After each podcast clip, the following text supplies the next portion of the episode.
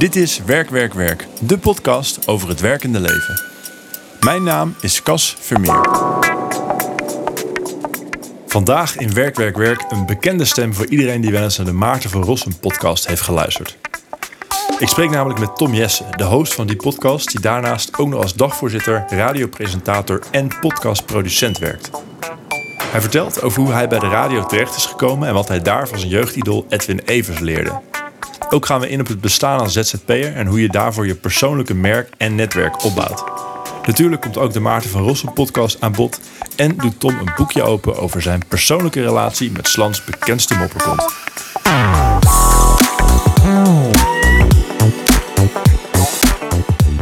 Het is vandaag uh, 21 juli 2022. Ehm, vandaag fysiek bij mij Tom Jesse.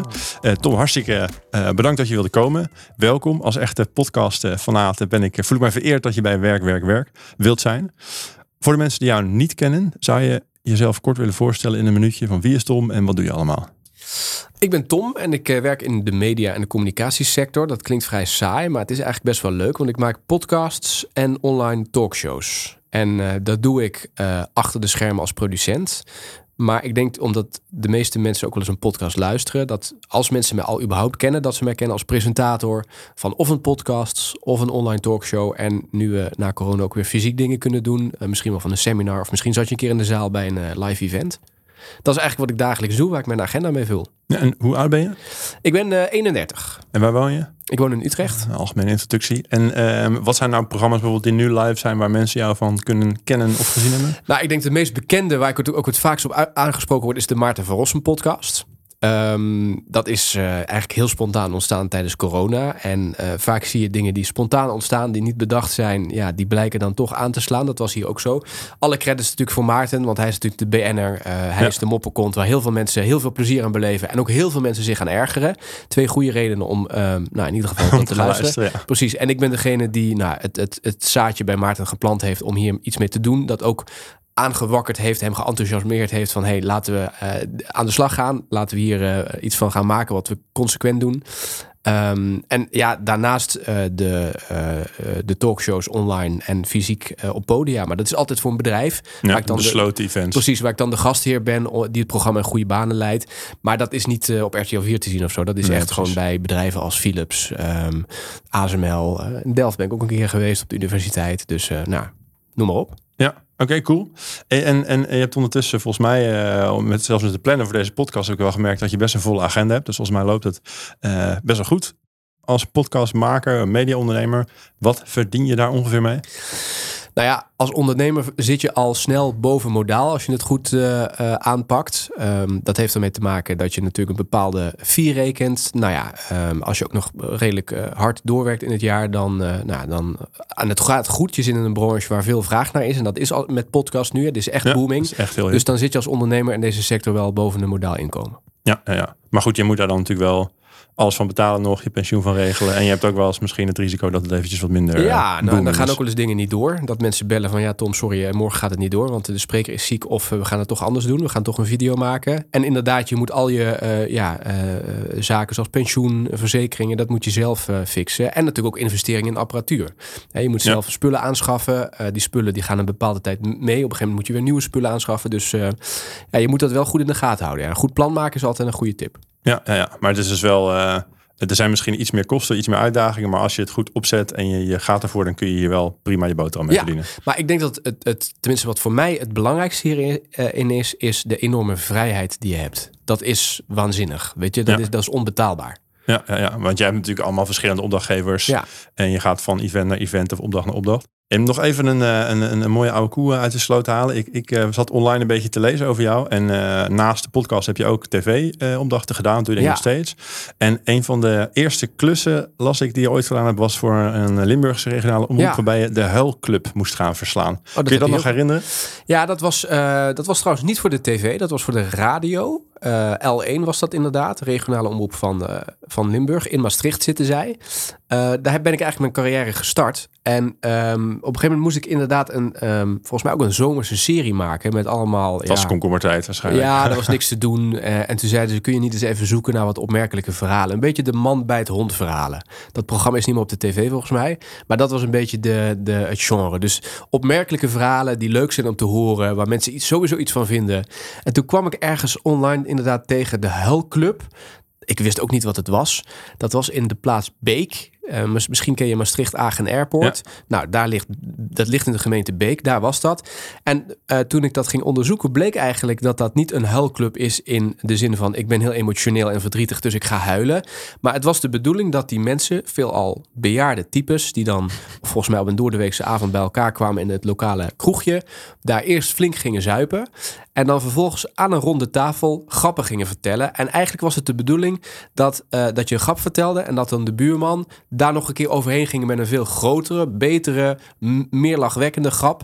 En dat ze dan eigenlijk aan het einde van zo'n verhaal in, in lachen zouden uitbarsten. zelfs zo heftig dat ze moesten huilen. Dat was het idee daarvan. Wist ik ook niet toen ik daar binnenkwam. Eh, maar zo ging dat eigenlijk, ja. En daar heb ik toen eh, ja, volgens mij een, een, een reportage met alleen geluid. Dus eigenlijk Ja. een soort van podcast. En dat werd volgens mij op de radio uitgezonden, ja. Ja, maar op zich een goed thema voor alleen geluid, denk ik. Ja, Dus daar zat jij dan tussen met je microfoontje. absoluut. Ja, grappig. Dat is, eh, ik was dat helemaal vergeten, maar grappig dat je dat gevonden hebt, ja. Heb je het nog wel eens terug, eh, teruggeluisterd? Nee, De- nee. deze reportage. Nou ja, ik kan ook, misschien als een luisteraar hem nog kan, kan vinden, dan moeten we hem even Hij opsturen. zal vast ergens staan, denk ik. Ja. ik ben wel, ben wel benieuwd. Ehm, maar laten we eerst nog even iets verder teruggaan in de tijd. Ehm, wat heb je gestudeerd?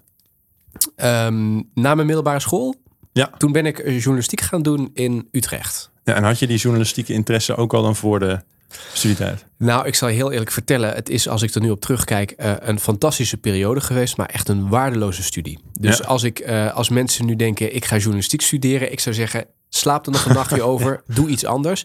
Ik had een VWO-vooropleiding gedaan. Dan ligt het in de lijn der verwachting dat je daarna naar de universiteit gaat. Tenminste, dat, doen, dat deden de meeste klasgenoten, hè, want je, je, dat, die capaciteiten had je.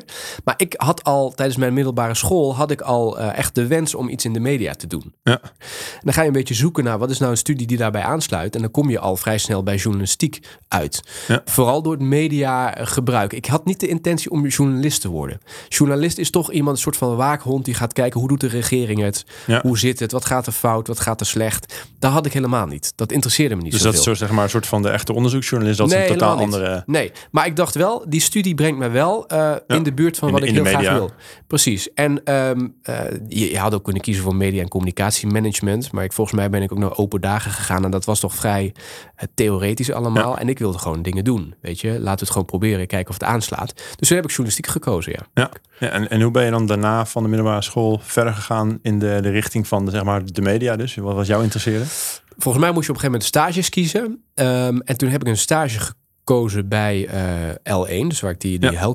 Eh, reportage heb gedaan. Dat komt omdat ik uit Sittard eh, kom. Daar ben ik opgegroeid. Daar heb ik ook op de middelbare school gezeten. En eh, eh, L1 was de omroep in Maastricht die het dichtste bij stond bij, bij wat ik daar deed. Dus ik dacht, nou, best wel leuk. En dat kon ook via die stage om daar eens in, in, ja, in de keuken te kijken. Hoe wordt nou radio en televisie gemaakt? Ja.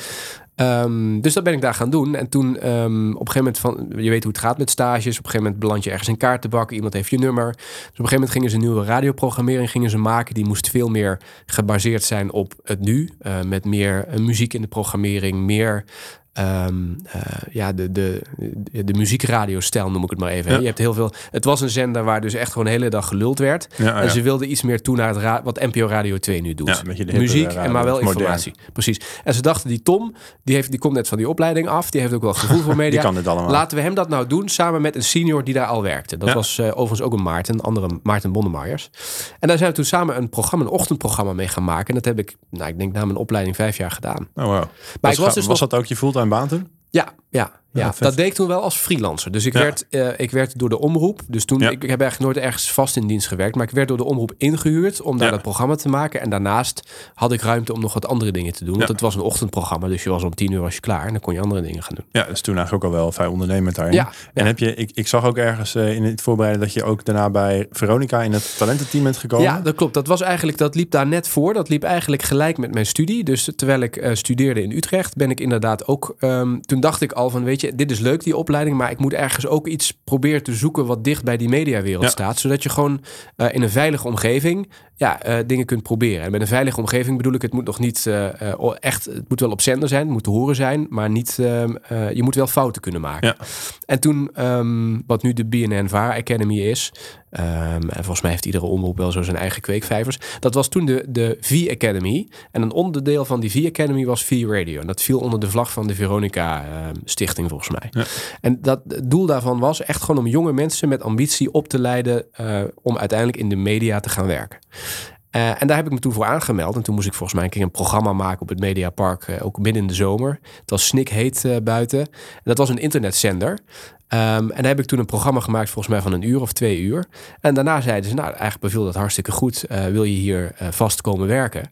En toen ben ik iedere dinsdagavond ben ik daar een eh, programma gaan maken. Ehm, ja, met muziek en ook interviewtjes en nou, noem maar op. Ja, nou klinkt als een heel goed zaadje om vervolgens die, die Ja. carrière uit te laten ontspruiten. Ehm, zou je, want toen ben je dus, ehm, nou dat zit allemaal nog een beetje in de voorontwikkeling kunnen we zeggen. Daarna ben je die programma's gemaakt voor de, voor de Limburgse Ja. L1. Kun je het, het, het pad eigenlijk van toen naar nu eh, in, in een soort van eh, vogelvlucht even doorlopen van welke stappen je allemaal hebt gedaan of wat je op een gegeven moment nog meer bent gaan doen behalve die radioprogramma's? Nou, op een gegeven moment na... ehm, ehm, kijk, in het begin, toen ik daar net begon bij dat radioprogramma bij L1... eh, wat een ochtendprogramma was... tussen- wanneer was dit? Welk jaar ongeveer? Ja, dit begon in 2012. Ja. Ja, dat is echt al... Dat tien jaar geleden, man. Klinkt echt al heel lang geleden, ja. Ehm, en in het begin is zo'n programma natuurlijk heel spannend, want het is allemaal voor het eerst. Je mag eh, meteen vanuit je eh, opleiding, wat ook een luxe was, meteen gaan werken. En Ja, dat is meteen ook natuurlijk heel gaaf. En een programma maken echt. Precies. Maar, na, een- maar op een gegeven moment, als je dat een paar jaar doet, dan, kom, dan merk je gewoon van, ik, ehm, ik heb dit alles gedaan. Ehm, Wordt een beetje repetitief of zo. precies. Toen heb ik na vijf jaar heb ik gedacht, nou, ik heb hier bij dat ochtendprogramma heb ik alles mogen doen wat ik wilde doen. Op een gegeven moment kwam er ook tv bij, dus toen was het niet alleen Ja. op de radio, maar ook op tv en ook online eh, te zien en te horen. Toen dacht ik, nou, nu is het wel echt eh, goed om een volgende stap te maken. En toen heb ik me eigenlijk fulltime gericht op eh, ja, het eigen bedrijf. Het eigen bedrijf wat eigenlijk om mijn persoon draait. Namelijk ja. mezelf aanbieden bij organisaties, bedrijven, noem maar op. Om programma's te maken. Dus dat kunnen podcasts zijn, dat kunnen online talkshows zijn. En dat kunnen ook eh, dagvoorzitterschappen op Ja. events zijn. Dus dat zijn ook helemaal niet meer per se mediabedrijven, toch? Waar je dan aanbiedt. Nee, dat kon wel. Ik heb toen wel gedacht van, weet je, want dan ga je eigenlijk van die vaste basis naar een hele lege agenda die je weer moet gaan vullen met ja, van alles en nog wat. Want jij noemde net die, die twintig verschillende opdrachtgevers. Ja, dat is leuk. Ja, in het begin Maar- heb je die niet Maar in het begin heb je die niet. Nee. Dus dan, dan denk je toch, hoe ga ik dit nou doen? En toen dacht ik, nou, misschien is het wel slim om ehm, eh, die, die vaste basis weer te creëren, maar dan op iets meer flexibele basis. En toen ben ik eh, een paar dagen in de week bij RTL Z gaan werken, eh, waar ik tv-ervaring kon opdoen in een professionele nieuwsorganisatie, want ik vond dat ik dat nog niet goed genoeg ehm, eh, kon. En op een gegeven moment, ehm, dat, dat- was dus eh, de eh, vaste basis die ik voor mezelf gecreëerd had een paar dagen in de week. En daarnaast ben ik dus gaan bouwen aan dat netwerk van bedrijven, organisaties die het leuk vonden om met mij samen te werken. Ja, en op die manier kun je dan een beetje voorzichtig Precies, van, van ja. helemaal vast naar helemaal vloeibaar, zeg maar. ja. helemaal En dat is eigenlijk ehm, eh, goed bevallen. Want op een gegeven moment merk je dus dat die, dat die pool inderdaad van bedrijven die samen met je willen werken, dat die steeds groter wordt. En dan kun je dus dat werk van RTL Z en BNR kun je gaan afschalen. Eh, wat ik overigens nu, eh, ik werk er nog steeds voor hoor. Eh, dus ehm, dat krijgt dan een net wat andere vorm. Ja. Maar dat, ja, dat is me wel goed bevallen. Ja. Dat vond ik wel een hele leuke periode. Ja. Ja, ja.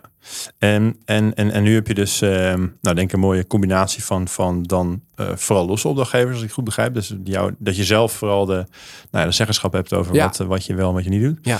Ehm, kun je mij eens meenemen door eigenlijk een, een typische dag in jouw agenda? Misschien kun je er even een echte dag bij pakken of een echte agenda. Ehm, dan ben ik benieuwd wat je dan gewoon van uur tot uur eigenlijk eh, allemaal Ja. uitspookt. Ja. Ik zal even kijken. Ik heb bijvoorbeeld hier de agenda van nou, de vorige maand, juni. eh, 28 juni zou ik dus even bijpakken. Nou, ik denk dat dat wel een leuke dag is, om, omdat dan krijg je een beetje een idee van... oké, nee, sorry, 30 juni is het, 30 juni. Kijk, op 30 juni, eh, dat is een donderdag... staat er, s ochtends staat er een ehm, eh, event vanaf 10 uur in Den Haag... bij eh, de Rijksdienst voor Ondernemend Nederland. En dat gaat over het Nationaal Groeifonds. En in dat webinar willen ze eigenlijk uitleggen waar je als bedrijf, als je wil aanmelden, aan moet voldoen. Nou, eh, ik, dat, dat webinar mag ik op die dag presenteren. En ik moet dan om 10 uur moet ik in Den Haag zijn. En ik moet smiddags moet ik door naar Panhill. Ehm, naar een strandtent waar een ander event is waar ik Vo- Voortje Dessing mag interviewen. Wil niet zeggen dat ik eh, dan om tien uur dat ik dan begin. Ik, ik start meestal, nou, ik denk rond een uurtje of. Ik denk dat ik wel meestal rond, als ik echt een werkdag heb, rond zes uur opsta. Toch nog die vroege radio. eh. Ja, dat zit er toch nog wel in. Ik moet ook wel zeggen, in de zomerperiode is het wat makkelijker. Want Ja, dan schijnt licht. eh, het licht komt dan naar binnen. Dus dan sta je toch iets makkelijker op. Dan is het wel even fijn om even rustig eh, wakker te worden. Dan check je toch nog even de lopende zaken van die dag. Eh, je kijkt ook even naar wat mailtjes van al projecten die al binnen zijn gekomen voor iets later eh, in de week of in de maand. Ja. Die beantwoord je dan, omdat die mensen natuurlijk ook door willen. En dan meestal rond een uurtje of negen spring je dan in de auto, zodat je om tien uur daar bent. Dan ga je dat eerst voorbereiden daar op locatie. Dus dat wil zeggen, je gaat met de gasten kennis maken. Je loopt het programma even door. De techniek is belangrijk, hè, want er zitten camera's bij. Dus hoe gaan we het allemaal doen? En volgens mij toen zijn we om half twaalf zijn we gestart eh, met de uitzending tot half één. Eh, of kwart voor één ongeveer. En toen hadden ze nog een hele ehm, heerlijke lunch daar klaarstaan. Maar ik moest helaas alweer door. Want ik moest toen nog een stukje rijden naar Panhill. En je weet natuurlijk nooit, dat ligt in Limburg. Ja, ik had er echt nog Eh, nooit van gehoord. Panheel. Nee, ik ook niet. Maar het ligt bij... eh, nou, ik ken die plaatjes allemaal wel door dat werk van, van L1. En ze hebben dat, daar, daar heb ik een eh, event mogen presenteren voor LIOF, de ontwikkelingsmaatschappij van Limburg. Ehm, en zij hebben eens in het jaar hebben zij een event voor al hun relaties. En nu was het thema duurzaamheid. En Floortje Dessing kwam daar onder andere spreken over haar reizen. eh, ook over haar ondernemingen. Ik weet niet of jij... Jij kent Floortje Dessing Ik waarschijnlijk ken haar van... echt alleen van het tv-programma Ja. van Flo Floortje op reis, volgens mij. Precies, ik ook. Maar ik wist dus helemaal niet dat ze ook een camping heeft in Drenthe. Ze heeft een eh, eigen onderneming eh, waarmee ze eh, boeken uitgeeft. En ze heeft ook een winkeltje in Utrecht waar ze duurzame kleding mee verkoopt. nou, daar kwam ze dus onder andere over Floortje vertellen. Dessing blijkt van vele markten thuis. Precies. Overigens ontzettend leuke vrouw. Ik was echt een hele leuk, leuk gesprek, ook na de, het optreden op het, op het podium. Dus eigenlijk ja, om kwart voor één, één uur ben ik toen in Den Haag in de auto gesprongen. Richting Panhill eh gereisd. En daar het event gedaan. En dat duurde tot, zie ik, negen uur s'avonds. Zo, Uh, althans, nou, negen uur s'avonds stond het in mijn agenda. En we waren wel iets eerder klaar. En toen ben ik nog eh, weer ja, teruggereden naar Utrecht. Ja. Dus dat is, eh, ja, is even een dag om aan te geven wat... eh dit is een volle dag met, Ja, met twee zeker. events. Dan heb je, want die events zijn natuurlijk wel, eh, ik kan me voorstellen, je hebt niet misschien altijd de hele tijd alleen maar events, omdat je ook natuurlijk voorbereidingswerk hebt. Ehm, dus ik kan me voorstellen dat je dagen best wel gevarieerd zijn. Wat zijn voor jou nou de, de allerleukste dagen? De, wat voor type dagen kijk het meest naar uit? Ja, dit is een heel saai antwoord. Maar ik, weet je, ik vind dit een hele leuke dag, die ik jou Ja. net schets. Maar als ik daarna een dag heb waarmee je heerlijk je kunt inlezen in een onderwerp, vind ik net zo, vind ik net zo fijn. Ja. Dus het is, ja, dit zegt waarschijnlijk iedereen die onderneming heeft. De afwisseling. Het is echt een vreselijk antwoord. Maar het is wel wat het is. Het is fantastisch om, om nou, nu hier met jou die podcast zitten te maken. En morgen in een schouwburg te staan om een talkshow te leiden. Ja. Ik kan me voorstellen als je, dat iedere, als je iedere dag in die schouwburg staat, dat je op een gegeven Ja, moment moet je moe van misschien, want dan ken je het ook. ja, nou dat zou dus moeten vragen aan eh, Peter Pannenkoek, die doet dat. Ik kan me wel voorstellen, dat geeft iedere keer weer adrenaline en een kick en zo. En het publiek is altijd anders. Maar het is, het is heel leuk om ehm, ja, dit, dit te combineren. Maar als ik misschien wel, wat ik misschien wel het leukste ook vind aan, ehm, aan dit werk, is om ook te kijken van hoe kun je nou je bestaande klantenkring uitbreiden. Ja. ja, er komt ook een stuk ondernemerschap bij, Ja, wat de ook acquisitie. activiteiten vraagt. Ja, Ja. exact. En ehm, misschien als ik, ja, als ik echt iets moet kiezen, vind ik dat misschien wel, eh, vind ik dat wel heel erg leuk en uitdagend. Want ehm, daarmee, stel dat ik aan jou een podcast eh, verkoop, dan moet ik toch heel goed weten van zit je daar één überhaupt op te wachten? Ja. Misschien is dat helemaal niet te voor voor jou. Misschien zeg je nou weet je podcast interesseert me niks, luister ik niet, ik wil een video maken. Dat is al één. Twee, als je geïnteresseerd bent, hoe ga ik dan het verhaal zo ja, eh, brengen zodat het wel goed aansluit en dat je ook denkt van hé die Tom die moet ik hebben, want daar daar kan ik iets mee. En dat eh, ja, is toch een, misschien wel een soort van spel. Ehm, dat, dat vind ik altijd wel interessant. En daar Ja. leer ik ook heel veel van. Omdat je vaak van de afwijzingen, ook van mensen die zeggen, nou, we gaan het toch niet doen. Dan ben ik toch altijd benieuwd. Stuur ik toch altijd nog een mailtje of ik bel eventjes en zeg ik van, hey, hè, prima, ehm, geen enkel probleem. Maar ik wil, vertel me even waarom je de keuze hebt gemaakt, zodat ik het snap. En in, in dat antwoord zitten weer zoveel haakjes die je Ja. dan de volgende keer mee kunt is ook weer nemen. een, beetje die feedback, net als bij de radio Ja, ja, vroeger, precies. dat je weer eh, Precies. van kan leren. En dat vind ik misschien wel, als, als ik iets, eh, los van al die andere dingen, hè, die presentaties en mensen na afloop die heel blij zijn. Het moment voor een, voor een uh, podcastopname of voor een. Uh, nou, je voelt het vooral voor een um, live, show. Ja, als je bijvoorbeeld in een, in een groot theater staat en je staat aan de zijkant van uh, achter de coulissen, zeg maar, te wachten. En je hoort de mensen binnenkomen. En naast je staan gasten. Die, die, je ziet gewoon aan ze dat ze zenuwachtig zijn. Dat is ook wel een leuk moment. Het is ook een heel spannend moment. Maar als je dan eenmaal lekker kunt beginnen, dat is ook heel fijn. Dus ja, ik kan meerdere momenten noemen, maar dit schiet me nu te binnen. Ja, ja, ja, leuk. Nou, maar dat klinkt eigenlijk alsof het dus enerzijds ondernemerschapsactiviteiten, dan meer de voorbereiding waar je natuurlijk wat meer de diepte in kan, en mhm. dan echt de events, dat jij alle drie. Nou, ik denk dat het mooi is dat je alle drie leuk vindt. Ja. Er moet ook wel eens een dag bij zitten waar je zegt, nou, nu moet ik even wat dingen doen. vind ik eigenlijk niet zo leuk, maar goed, dat hoort er gewoon bij. Dus wat voor dingen gebeuren er op zo'n dag? Nou ja, wat altijd een um, uh, ding is, is natuurlijk, je, je moet ook je administratie bijhouden. Ja, uh, dit antwoord heb ik vaker ook heb gehoord. Heb je vaker gehoord, ja. Ik, gelukkig heb ik daar een, uh, een hele lieve collega voor die dat, die dat op zich neemt, die dat heel goed kan. En die ook dat, dat structureert, dus dat is heel prettig. Um, ja, ik... Um, nou, wat, wat, ik, wat ik probeer te voorkomen is dagen dat je de hele dag in calls zit. Ja. Ik moet zeggen, dat, uh, dat, vind ik, dat vind ik niet prettig.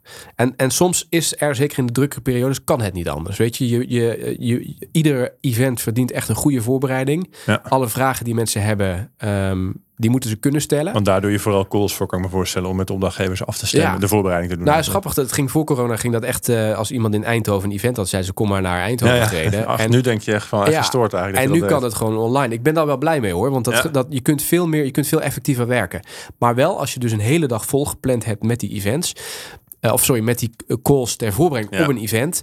Ja, op een gegeven moment dan, dan denk je aan het einde van de dag, denk je wel, oh, even frisse lucht, even uh, in het park een rondje wandelen of even sporten of dat soort dingen.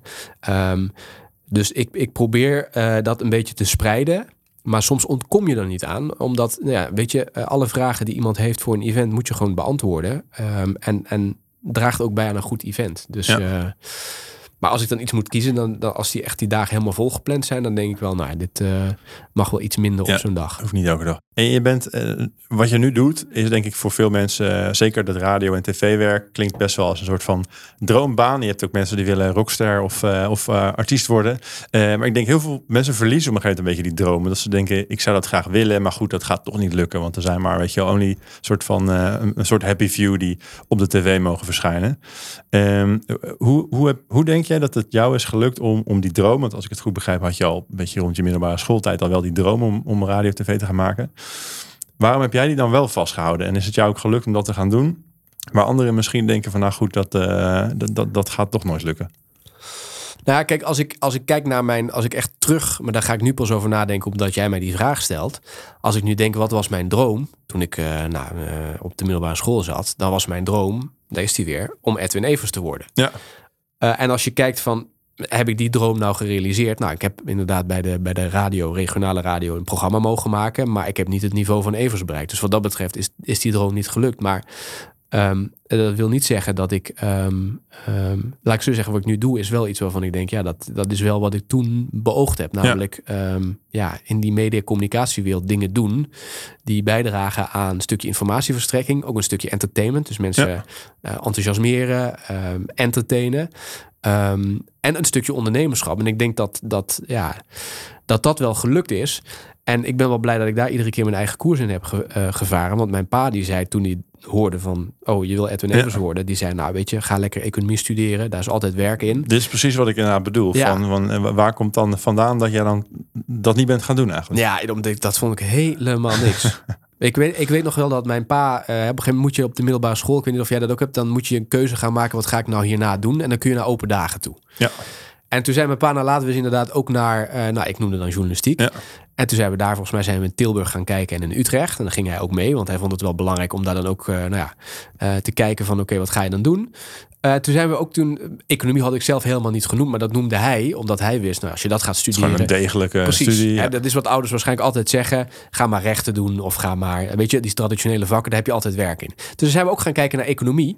En dat vond ik echt helemaal niks. Dat, dat, daar, daar, daar, daar was geen enkel enthousiasme. Volgens mij heeft mijn pa later ook nog wel een keer gezegd. Ik zag heel duidelijk het verschil. Hoe jouw... Uh, ja, hoe je reageerde. Misschien heb je ja, energie ja, bij zo'n... Bij, uh... bij die mediaopleiding, daar ging je zelf vragen stellen. En daar was je heel enthousiast. En bij economie, het interesseerde je geen reet. Um, Dus ik denk, laat ik zo zeggen, als je daar je eigen koers in vaart en ook iedere keer ja, ehm, eh, voor jezelf bepaalt, oké, wat is nou slim om te doen, wat vind ik leuk om te doen, dan, ehm, ja, dan, dan, dan, dan moet dat lukken. Ja. Denk ik. Maar je gaat dan wel misschien, er zit wel een klein stukje, dus precies wat je zegt, je eigen koers varen vraagt wel dat je ehm, enig vertrouwen hebt in waar je heen wilt en dat je misschien niet te veel laat meeslepen door de, ja, de algemene koers, de, stroming, ik maar zeggen. Je moet niet, je moet niet eh, aan tien mensen gaan vragen van wat vind je bij mij passen en eh, dat dan gaat doen. Nee, je moet vooral denk ik zelf nadenken. Wa- waar word ik nou eh, blij en gelukkig van? En dat is best wel een lastige vraag, Ja. denk ik, op het moment dat je ja, dat niet kunt beantwoorden. En wat misschien dan helpt, is om gewoon eens te gaan kijken in een sector die je wel interessant lijkt. Om eens gewoon te kijken, oké, wat gebeurt er hier nou? Dat heb ik ook gedaan. Ik ben ook bij, bij, nou, bij een krant geweest. Ik vond dat helemaal niks. Die, die journalisten die dagenlang achter computers zaten en zaten te tikken. En nee, dat, daar had ik helemaal niks mee. Dus dat kon ik al wegstrepen. Ja, maar je bent dus wel echt daar echt gaan kijken. Ja, ik ben ook gaan kijken, ja. En dan, dat is wel, ik denk dat dat wel een tip is. Ga gewoon, en ehm, mensen denken altijd van, eh, de- ze zitten niet op mij te wachten. Maar vaak vinden eh, professionals het ontzettend leuk als ze zo'n Ja. verzoek krijgen. Eh, ook mensen waarvan je helemaal niet verwacht dat ze daarvoor openstaan. Die doen dat toch. Ik heb ook een keer een verhaal gehoord van iemand die ook in de media zat. Die is volgens mij naar Amsterdam gegaan, naar het pand Westergas, waar toen de Wereld Door werd opgenomen. Heeft dan met Matthijs een gesprek gehad van 10 minuten, omdat hij hem daar in dat kroegje tegenkwam Ja. en hem heeft aangesproken en heeft gezegd: Mag ik jou even vragen? Ik zit met een carrière-issue, wat ik moet gaan studeren. En die heeft daar 10 minuten met hem gezeten. Dus het kan wel. En je moet het gewoon, eigenlijk moet je denken van oké, ik ga het gewoon doen. Ik ga het gewoon proberen. En als het niet lukt, oké, dan levert dat misschien wel weer een ingangetje op naar een nieuwe eh, mogelijkheid die je kunt ja, benutten. Ja, nou heel goed advies denk ik. Want we- precies wat je zegt. Ik heb zelf ook die ervaring vaak als je gewoon durft te vragen aan mensen van wil je even met me praten of wat vertellen. Zo, zo, iedereen vindt het zo leuk om over Ja. zijn eigen werk te vertellen. Mensen Ja. zijn daar trots over. Dus eigenlijk staat die deur veel meer open dan, dan mensen misschien denken. Ja, omdat het spannend is om die vraag te stellen. Ja, en eh, vaak als je het dan gedaan hebt, dan heb je voor jezelf een enorm, ook al is het een afwijzing, je Ja. hebt wel de vraag gesteld en ehm, het geeft een gevoel van oké, dit heb ik geprobeerd, dit lukt niet, laat ik nog eens iets anders proberen. Ja, ja en oké, je kan ook zeggen, die afwijzing, hoe erg is, is dat eigenlijk? Want dan krijg je een mailtje waar iemand zegt, sorry, ik heb geen tijd. Of je krijgt helemaal geen mailtje. Eh, nou, prima. Dat heb ik wel gemerkt tijdens die, ehm, eh, tijdens die maanden bij die redacties. Je, kunt, da- je moet dan natuurlijk als redacteur dan iedereen bellen en Ja. vragen wil je in het programma reageren. Eh, dan merk je ook wel mensen op aanslaan. Hè? Dan moet je bijvoorbeeld wel eens bellen met... ehm, ja, Linda de Mol krijg je niet meteen aan de lijn, maar wel haar management. En dan merk je dus waar ze op aanslaan. Merk je ook dat er een belang in moet zitten voor de andere partij Ja, om ja, mee te doen. Iets te, iets te halen zijn voor Precies. En dat is natuurlijk. ehm, ja, daar, daar heb je wel geleerd van hoe je daar een beetje mee kunt, eh, kunt spelen. En wat ook effectief is en wat niet. En je hebt, je hebt zelf natuurlijk ook, eh, want ik heb in jouw podcast ook gezien, nou, je werkt met Maarten van Rossum. Ehm, ik heb volgens mij ook wel eens iets met, ehm dan moet ik dat even opzoeken, Jort Kelder volgens mij voorbij zien komen. Klopt. Ehm, ja. dus, dus jij hebt ook ergens op een gegeven moment die contacten gelegd met eh, de, de glazen bol van de, de BN'erswereld, waarvan misschien eh, ik als, als, als buitenstaander denk van nou, daar kom je nooit meer in aanraking. Hoe is dat voor jou dan zich gaan ontwikkelen, dat je toch die, die, die lijntjes weet te leggen? Nou, het heeft deels natuurlijk te maken met je werk in de media. Dat je al, al snel met iemand in contact komt. En eh, dat je dan iemand moet bellen. En dat je een voorgesprek met een Jort Kelder of zo moet doen.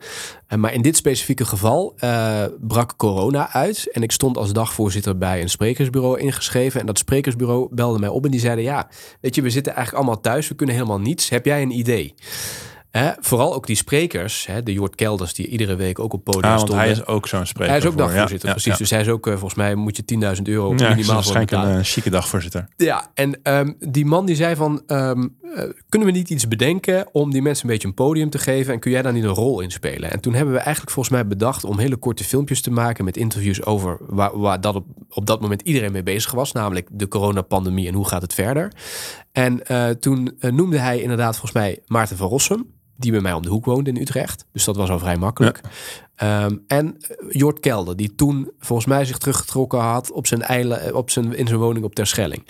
En eh, hij had die contacten, dus hij eh, belde met Jort en zei: Hey Jort, we hebben een idee, we gaan wat filmpjes maken, wil je meedoen? En toen zei hij: Had toch niks te doen? Ja, ja prima, prima. bel me maar.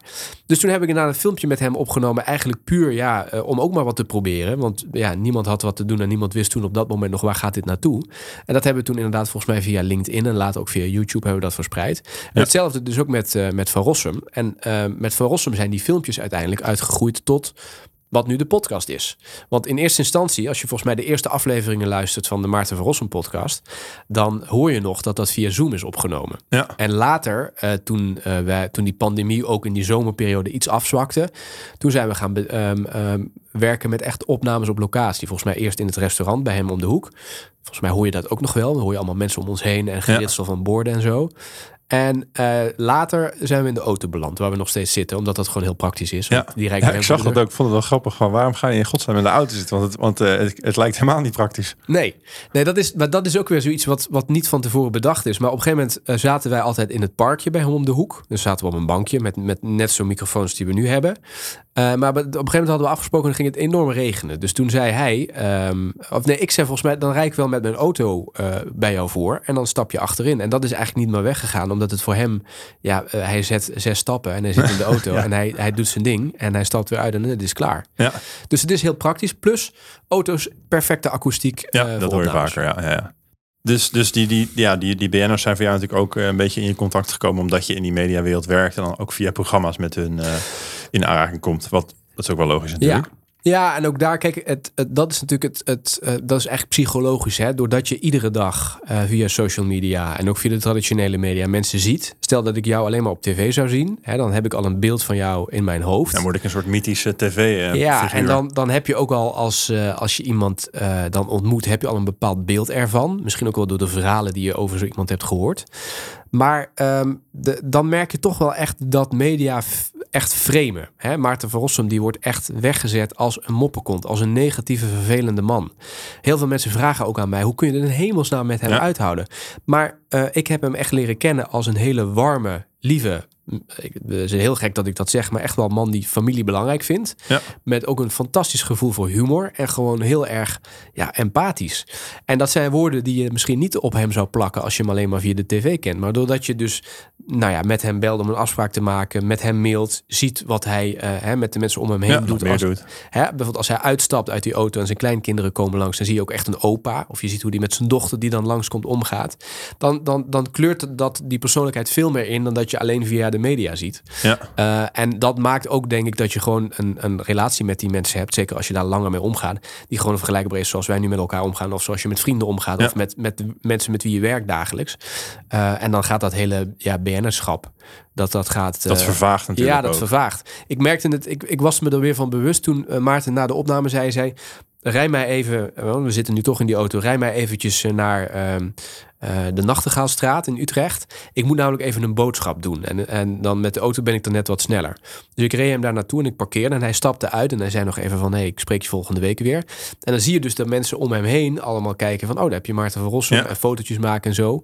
Um, en dat heb je dus, dat is helemaal weg. Dat, dat, ik besef me dat. Ja, Ja, dan, besef- denk je van, oh Precies. ja, hij is een, toch ja, een soort dan bekend denk je weer, persoon. oh ja, het is een bekend persoon en mensen reageren zo op hem. Maar ik heb dat zelf helemaal niet meer. En ik denk dat iedereen die vaak met die hè, mensen die op redacties werken, Ja. met bekende personen, die hebben dat ook niet meer. Dan wordt ook die, die dromen, zeg maar, vaak genoeg, Ja. of die, die, die ballon wordt vaak genoeg leg, lek geprikt, dat Ja. je ook weet van, het zijn gewoon, weet je wel, het zijn ook maar mensen.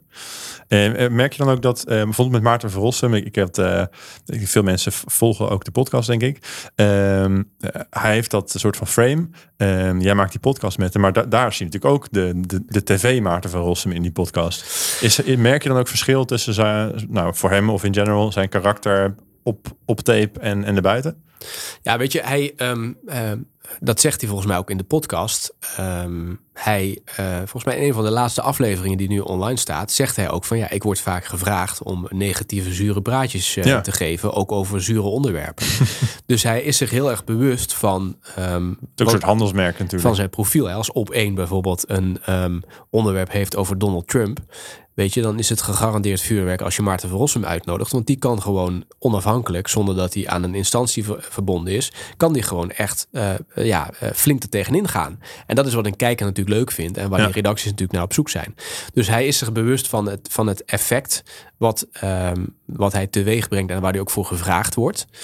Uh, maar ik denk dat je in die podcast dat je ook heel veel andere kanten van hem hoort. Maar dat kun je het beste gewoon vragen aan iemand die die, die podcast standaard luistert. Um, Maar ik denk dat, dat, dat hij uh, heel veel andere kanten, Ja. de humor laat zien. Ehm, eh, nou, ook die aspecten die ik net noemde, hè, van, van familie, wat hij belangrijk vindt. Hij heeft ook een keer in een aflevering over zijn kleinkinderen gehad. En over überhaupt kinderen krijgen, dat hij Ja. dat heel leuk vond. Dus daar hoor je toch ook wel een andere kant van. Ja, ja, want het had gekund natuurlijk dat jij zag als, als host van die podcast van... oh, nu, nu zet ik de record uit en nu is het opeens anders of zo. Maar dat nee, is dus helemaal niet niet. zo. Nee, nee, want eh, sterker nog, eh, vaak als hij instapt, staat de recorder al aan. Ja. En het gaat pas uit als hij uitstapt. Ja, ja, dat is misschien Dus ook wel eigenlijk het grootste gedeelte van eh, wat wij daar. Het is echt gewoon eh, plug and play. Dat is echt, als je daar een voorbeeld van wil hebben, luister naar die podcast. Ja. Het is niet zo, we gaan eerst eens een uur zitten voorbereiden. Nee, het is gewoon. Soms is dat ook het nadeel. Soms is het ook dat sturen luisteraars ook wel eens zeggen: ja, nu is het wel echt een theekrantje. En nu is het echt wel Ja, genul. het, het meandert een beetje. Ja, je, nu gaat het wel echt over, eh, weet ik veel, de, de kleur van de onderbroek of, of het weer en dat soort dingen.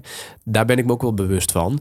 Eh, maar ik denk dat de combinatie tussen nou ja, dit soort eh koffietijdpraatjes en soms ook eh, de inhoud in. Ja. ja, een verhaal over de Tweede Wereldoorlog of over Korea, dat die balans dat die wel ehm, eh, prettig is. Het moet niet te veel doorslaan naar het een of het ander. Nee, nee, nee. En ik, je zijn toen straks, daar hebben we al heel even aan geraakt, maar interessant dat je ook in, in je week best wel wat tijd besteedt aan echt het ondernemerschap, dus het, het verkopen van jezelf. Ehm, want jou, eh, jij hebt echt een persoonlijk merk. En mensen boeken Tom Jessen omdat ze jou willen hebben, omdat ze ergens hebben gehoord dat jij eh, goed bent in wat je doet. Ehm, hoe heb je dat merk opgebouwd? Want als je net afgestudeerd bent, is dat natuurlijk ook iets wat je nog helemaal niet hebt. Nee. Nee, dat is best wel. Want in het begin word je een beetje ge- gevraagd van. ehm dan bellen mensen je op en dan zeggen ze van ja, waar, eh, wat zijn eigenlijk jouw expertises? Als we jou inzetten als Ja, dagvoorzitter. welke bekende programma's kennen we hiervan? Ja, precies. Ja, dus ook nu. Dat is natuurlijk ook een beetje een trucje iedere keer. Ik was laatst ook ergens in Rotterdam en dan staat er Tom Jesse dagvoorzitter en dan staat er onder bekend van RTL en BNR. Weet je, dat is ook wel een beetje om het weer te verkopen aan hun klanten. Want ik zit natuurlijk niet in de categorie. Misschien is dat goed om eventjes aan te geven vooraf. Ik ben niet eh, eh, een, een bekende dagvoorzitter in, eh, in general. Hè? Sander Schimmelpenning, Ja. Kelder. Eh, Je wordt niet gevraagd vanuit een soort posterwaarde van dat iedereen zegt, oh, Tom Jessen komt. ja, kijk, als je, ik heb dat wel eens met een, met een ehm, ehm, ook een persoon van een sprekersbureau eh, besproken. Die zegt, ja, ze boeken Jort Kelder gewoon om te zeggen dat ze Jort Ja. Kelder hebben gezien en de afloop even een foto hebben kunnen maken met Jort. Ik merkte dat ook toen ik Floortje Dessing interviewde. Heel veel mensen kwamen na afloop eventjes met haar op de foto. En die zeiden van, mijn, mijn- we hebben mijn dochter naar jou genoemd. Mag ik even met je op de foto? Ja. Zij is zich daar ook bewust van. Dus heeft een bepaalde attractiewaarde. Ik zit in een andere categorie dagvoorzitterschappen. eh, vergelijkbaar met, met nou, Rens de Jong is daar een goed voorbeeld van. van ehm, Paula Seur, ehm eh, Remy Gieling. Dat zijn de dagvoorzitters die zijn in het wereldje wel bekend. Hè, dus onder de sprekersbureaus en onder sommige, sommige organisatoren van events zijn die namen bekend. Maar, maar die hebben niet bij het grote publiek eh, een, Nee. een bekendheid. Dat betekent dus dat je geboekt wordt vooral ook om je skills. Ja.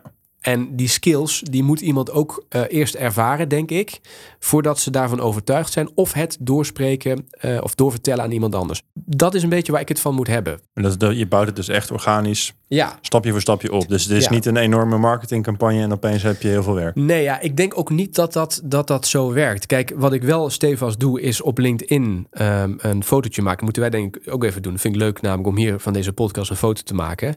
Dat zet ik dan op LinkedIn. Eh, dat doe ik ook met events. Ehm, omdat je, ik ben me er bewust van dat, dat je dan zichtbaar wordt in een groter netwerk.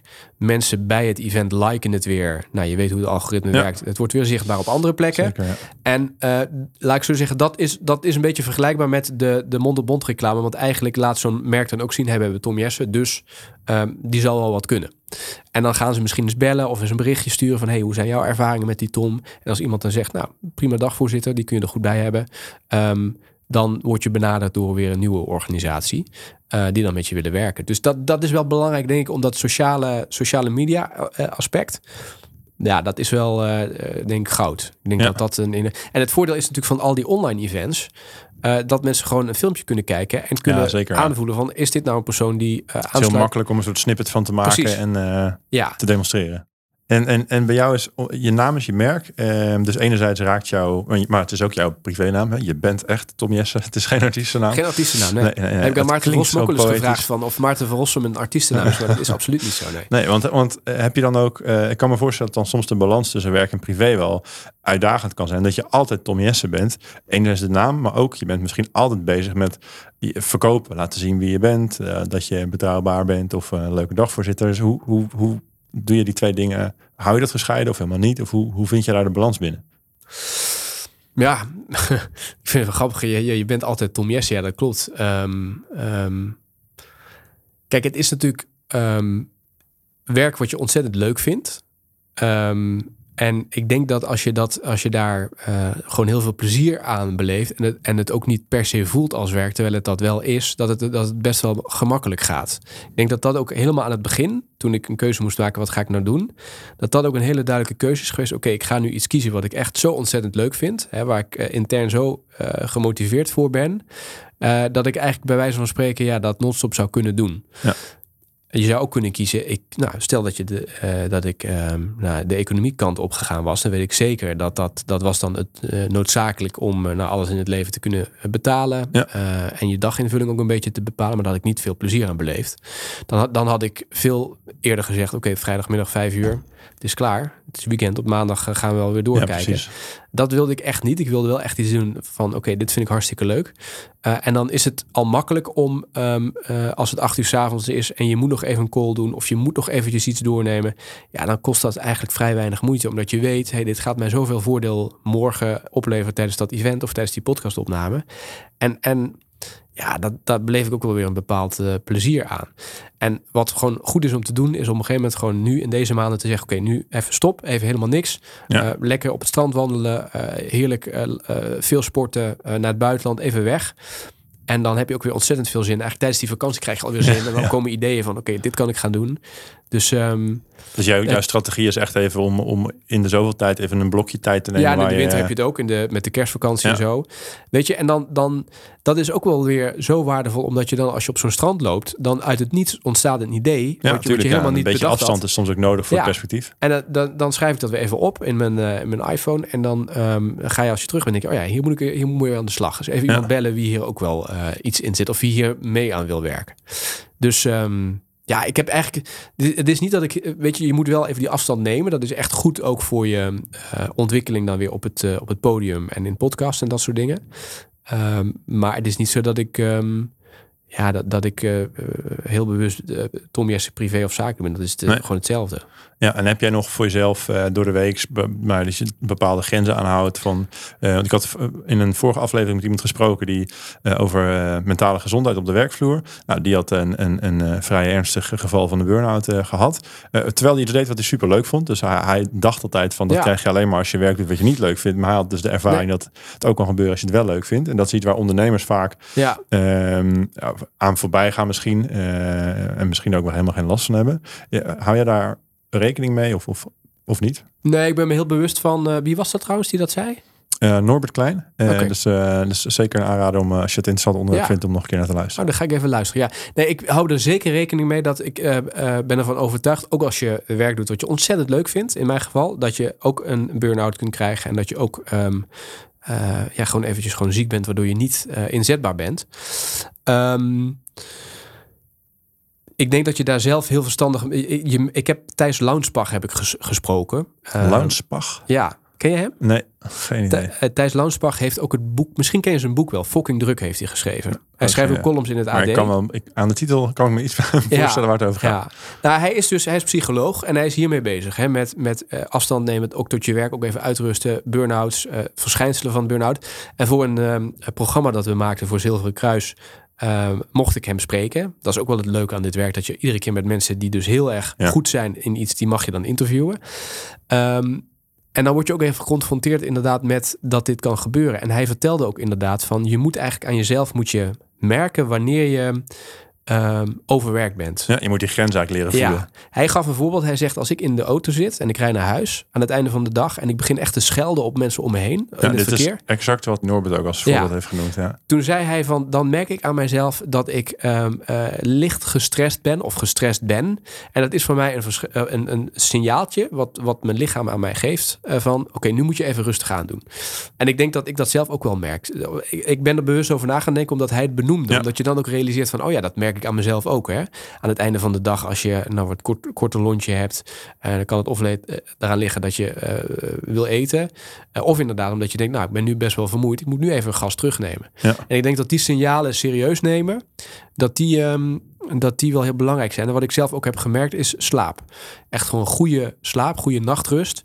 Door dat ochtendprogramma was dat toch wel een beetje ja, Ja, eh, lastig. in, in disbalans geraakt.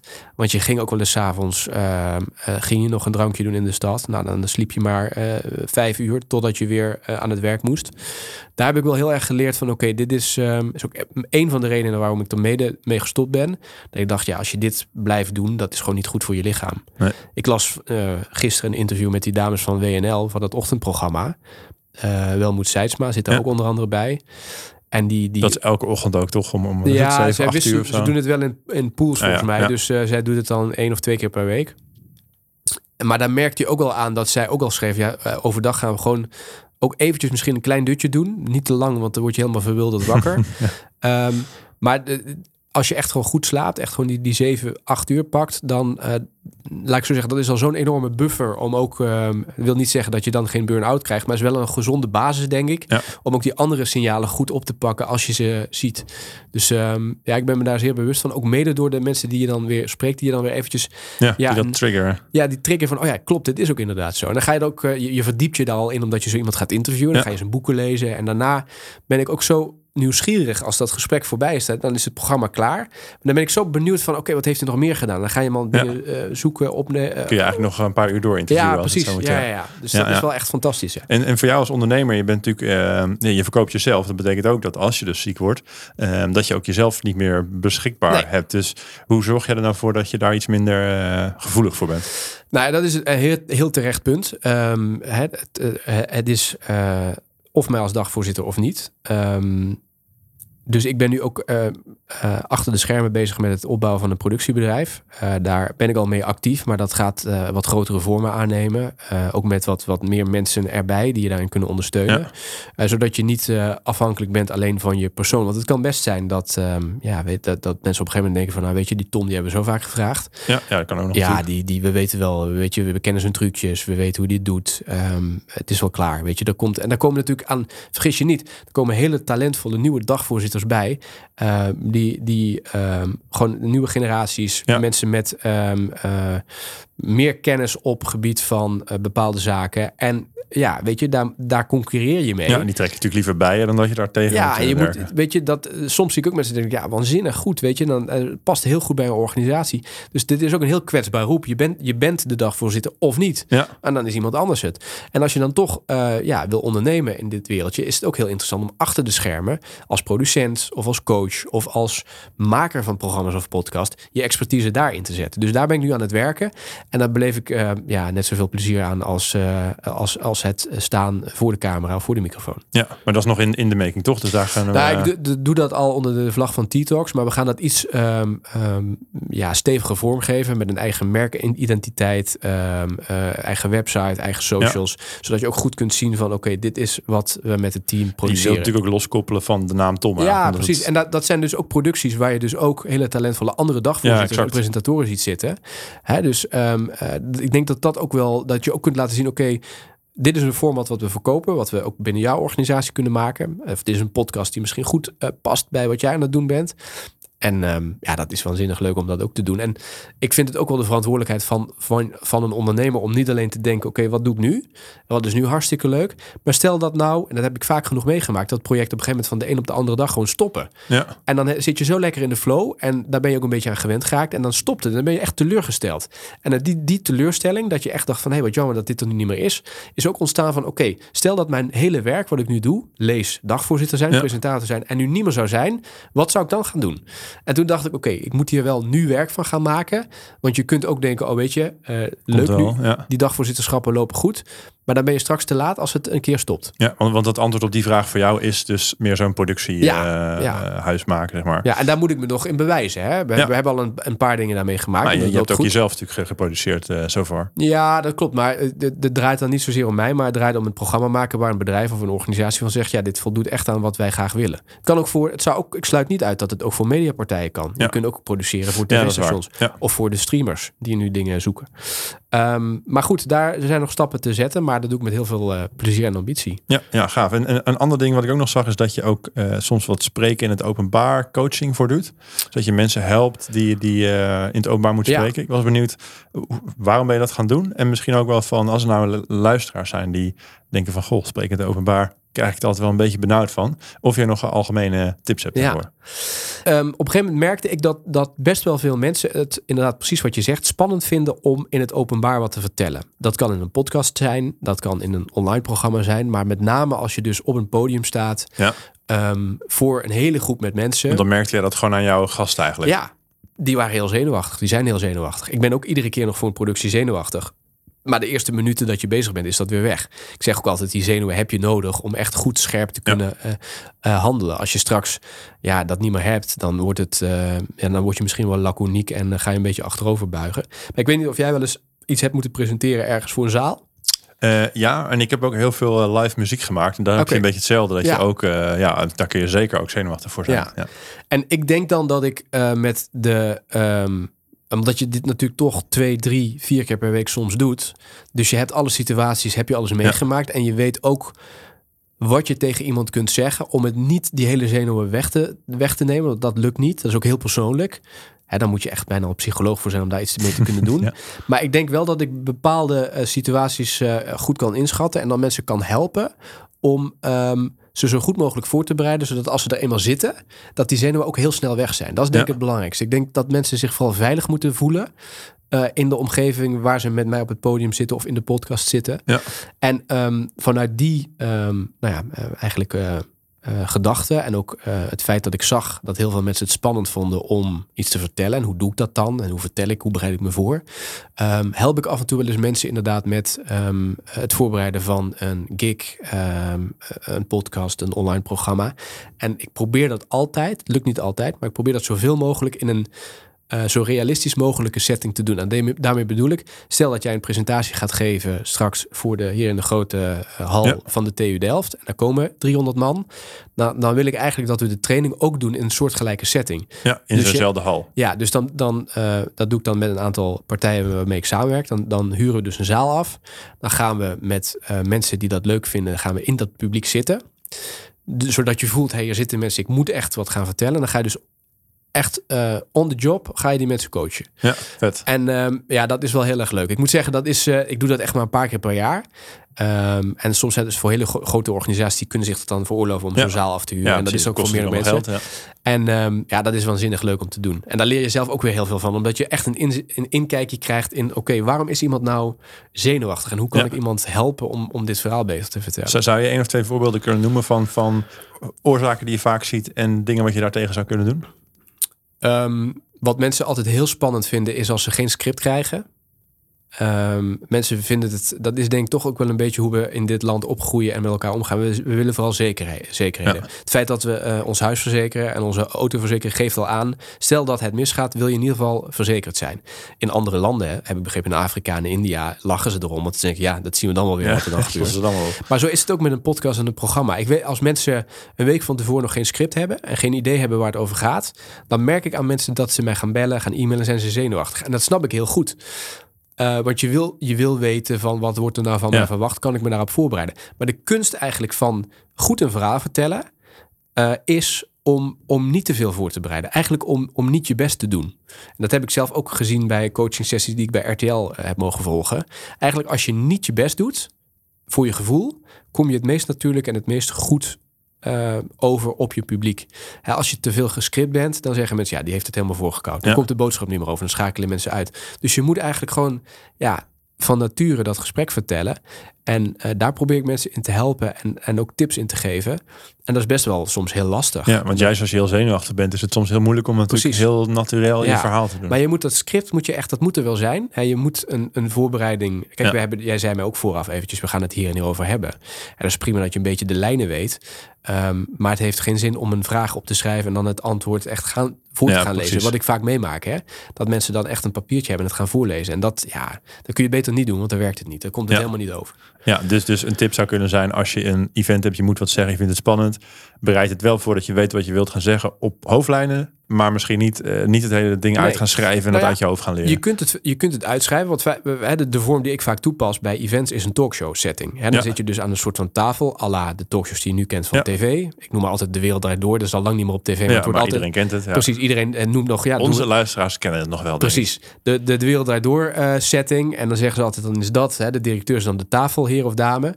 Ehm, en, en dan schuiven gasten aan. En dan zeg ik ook altijd tegen die gasten, kijk, dit zijn de vragen.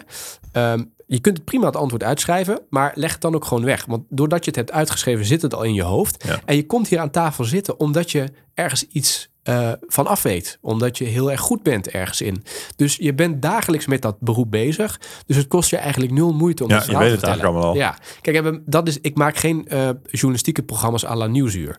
Kijk, bij Nieuwsuur heb ik ook wel eens mensen gehoord die zeggen, ja, dan krijg je, je krijgt wel te horen waar het over gaat, maar ze gaan echt niet de vragen delen. En daar word je echt doorgezaagd. Hè? Ja, dat is heel dan krijg je ja. kritische vragen. Dat doen we eigenlijk nooit. Er wordt wel eens gezegd, ja, je mag ook een kritische vraag stellen, maar vaak weet degene dan wel dat die vraag eraan komt en Ja. heeft hij zich daar ook op kunnen voorbereiden. Ja. Dus mijn, mijn tip is altijd, bereid het inderdaad wel voor. Dat script is belangrijk. Totdat je eh onstage gaat of de opnameknop Ja, aangaat, schrijf het dan weg. Ja. Ja. en als je daar meer van wil weten, je kunt een keer op mijn site kijken, tomjesse.nl, met een N eh, aan het einde. En ehm, ja, daar staat er wat meer informatie over. Ja, nou, hele, eh, nu al een gratis tip. En voor mensen die er dan dieper in willen duiken. Eigenlijk dan, gewoon een hele ordinaire reclame voor mezelf. Ja. maar jij vroeg het om te doen. Dus eh, Je hebt, je hebt groot gelijk. Ehm, en, en tot slot wil ik nog heel even met je naar de, de, de toekomst eventjes kijken. Want ehm, over nou ja, tien jaar, je gaf net al een beetje een snippet van waar je nu aan het werk, eh, aan, aan het werk bent. Waar zou je over een jaar of tien willen staan met, met, met je bedrijf? ik zal je zeggen, ik heb geen flauw idee. Ik zou niet weten waar ik dan sta. Eh, ik wist nu, als ik nu tien jaar terug eh, kijk, dan zou, weet ik, zou ik ook niet eh, precies hebben geweten dat ik dit nu op deze Ja. manier zou doen. Zou ik helemaal niet. Als je mij tien jaar geleden had gezegd, je maakt nu een podcast met Maarten van Rossum in jouw Audi A3 op de Frans Halstraat in Utrecht, dan, dan had ik waarschijnlijk gelachen en gedacht, nou ja, mooi niet. Dat kan ik me niet voorstellen. Dus dat denk ik, dat geldt nu ook voor, voor nu en over tien jaar. Je weet niet wat er gebeurt. Wat ik wel weet is dat ik graag, eh, als, als het kan, hè, en als alle mensen met Ja. wie je samenwerkt het leuk blijven vinden, dit, dit blijft doen. En inderdaad, wat meer bewegen richting die productiekant. Wil niet zeggen dat ik ga stoppen als dagvoorzitter. Dat blijf ik heel graag doen. En ook mensen in helpen die nou ja, eh, iets, iets moeten vertellen. En we blijven toch in de maatschappij werken waar presenteren best wel een belangrijke skill Ja, is. zeker. Het, is. het is niet het belangrijkste, maar het is best wel ook goed, denk ik, om je verhaal waar je mee bezig bent voor het voetlicht te kunnen brengen voor een wat groter publiek. En ik merk ook best wel, ben ik zelf best wel verbaasd over dat je echt bij grote merken in Nederland te gast bent. En dan doet de directeur doet even een praatje of de directrice. En ehm, dan verbaas ik me over vaak hoe, hoe lastig zij het vinden om het verhaal goed te vertellen. En dan denk je, oh, is de directeur, die zal daar wel zitten omdat hij wat kan. Ja. En dan merk je toch van, hey, dit is, dit is best nog wel lastig. Dus ik hoop daar dan in- aan bij te kunnen dragen. En het zou te gek zijn inderdaad als, eh, als ik eh, ehm, dat eh, werk ook kan doen. Iets mm, losgekoppelder van mijn bedrijf. Of Ja. van, mijn, van mijn naam zelf. Meer in een soort van bedrijfsvorm, ja. Ja, cool. Nou, ik, ik, ik ga je niet vervolgen. Dus, eh, en je bent bij deze uitgenodigd om het over tien jaar nog even te komen reviewen. Ja, dan moet je een soort van Eh, eh, tien jaar later tien jaar later, met al je dat gasten. vind ja. ik ook leuk. Maar goed, dat doen we over tien jaar. Heeft Jeroen Pauw natuurlijk gedaan. Maar ik denk dat hij het vast leuk vindt als je in dit een podcastversie. Ja. Ja. dat moet kunnen. En, en dan als allerlaatste vraag wil ik ook nog even, als je dan juist weer terugkijkt eh, naar de, de Tom die net was afgestudeerd, met de kennis van nu, en je hebt vast een hele ontwikkeling doorgemaakt. Wat, wat zou je nou eh, als advies nog kunnen geven aan jezelf van toen, waarvan je misschien denkt van, nou, dat had ik eigenlijk toen wel willen, was goed geweest als ik dat toen al wat meer had geweten. Nou ja, misschien ehm, is een hele goede eh, keuze. ehm, kies iets uit en ehm, probeer daar ook aan vast te houden. Ehm, ik heb dat op een gegeven moment ook gemerkt. Je hebt natuurlijk duizend ideeën. Dat heb Ja. jij misschien ook wel. Je hebt misschien nu de, de- deze podcast is een idee. Nou, dat, dat Ja. voer je uit. Hier stop ik volgende week weer mee, ga ik weer wat anders Nou doen. ja, dat, dat is denk ik wel. Kijk, je kunt in die, in, die, in die creatieve sector, je kunt zo ontzettend veel dingen doen. En de mensen die je ontmoet doen allemaal net wat anders. En iedereen die je spreekt, die enthousiasmeert je. En je denkt, oh, dat ga ik ook doen. Hè, want dit loopt goed. Of dit ziet er te gek uit. Blijf dicht bij jezelf. Kijk wat je goed kunt. Eh, analyseer ook wat je niet goed kunt. En hou daaraan vast. En probeer dat eh, stap voor stap ehm, ja, uit te werken. En ja, mijn advies zou zijn, kijk niet te veel naar de mensen om je heen. Ja. Ehm, tot op zekere hoogte is het goed om je te laten inspireren. Maar de manier waarop je het uitvoert bepaal je helemaal zelf, omdat het dicht bij jezelf moet staan. En het moet ook bij jezelf passen. Ja. Dus dat zou ik wel als advies willen geven. Eh, Ga niet iets kopiëren wat iemand anders al heeft gedaan. Dat werkt niet. En iemand anders zal het ook weer benoemen van... oh ja, dit is een kopie van wat, van wat die, en, die en die al heeft gedaan. Stop daarmee, doe dat niet. eh, ja, Trek je eigen plan. trek je eigen plan. Ik weet niet of, dit, of je hier iets mee kunt, want dit is natuurlijk een advies wat, eh, wat, wat iedereen misschien wel al in zekere zin heeft gegeven, maar het is wel echt waar. Ja, nou ja, maar ik, ik, kan, er, ik kan er persoonlijk wat mee. En ik denk dat luisteraars eh, daar ook, eh, ook iets mee kunnen. Ehm Tom, ik wil je vooral hartstikke bedanken voor, eh, voor dit gesprek. Ehm, als mensen contact met je op willen nemen, kunnen ze dat denk ik het beste even doen via je website tomjessen.nl. Zoals je net al heel goed zei, Jessen met een N op het eind, kan het niet misgaan. En volgens mij ben je ook via LinkedIn goed te vinden en ook goed te bereiken. Ja, mensen zeggen ook wel eens Jesse tegen mij. Ik had dat laatst bij een event. Er was iemand die zei, ja, bedankt voor het eh, introductiewoord Jesse. en, uh, maar dat vind ik dan altijd flauw om dan die persoon te corrigeren. Ja, ja, ja. Maar ik denk, ik moet me even goed zeggen dat het dus inderdaad tomjessen.nl, ja. Yes, dan kan iedereen het, eh, het vinden. Ehm, ja, voor nu hartstikke bedankt. Ik hoop dat je het ook een leuk gesprek vond. En Zeker. ik ga jou enorm volgen met, samen met alle luisteraars. Dankjewel voor de uitnodiging. Ik vond het heel leuk. Bedankt voor het luisteren naar deze aflevering van Werk, Werk, Werk. De podcast over het werkende leven. Op de website werkwerkwerkpodcast.nl vind je een samenvatting en links naar bronnen uit dit gesprek. Ook kun je je daar aanmelden voor de nieuwsbrief, zodat je nooit een aflevering hoeft te missen. Daarnaast hoor ik heel graag wat je van deze aflevering vindt en wie ik nog meer zou moeten spreken. Laat het me weten in een review in je favoriete podcast-app of stuur een berichtje via de website werkwerkwerkpodcast.nl. Dankjewel.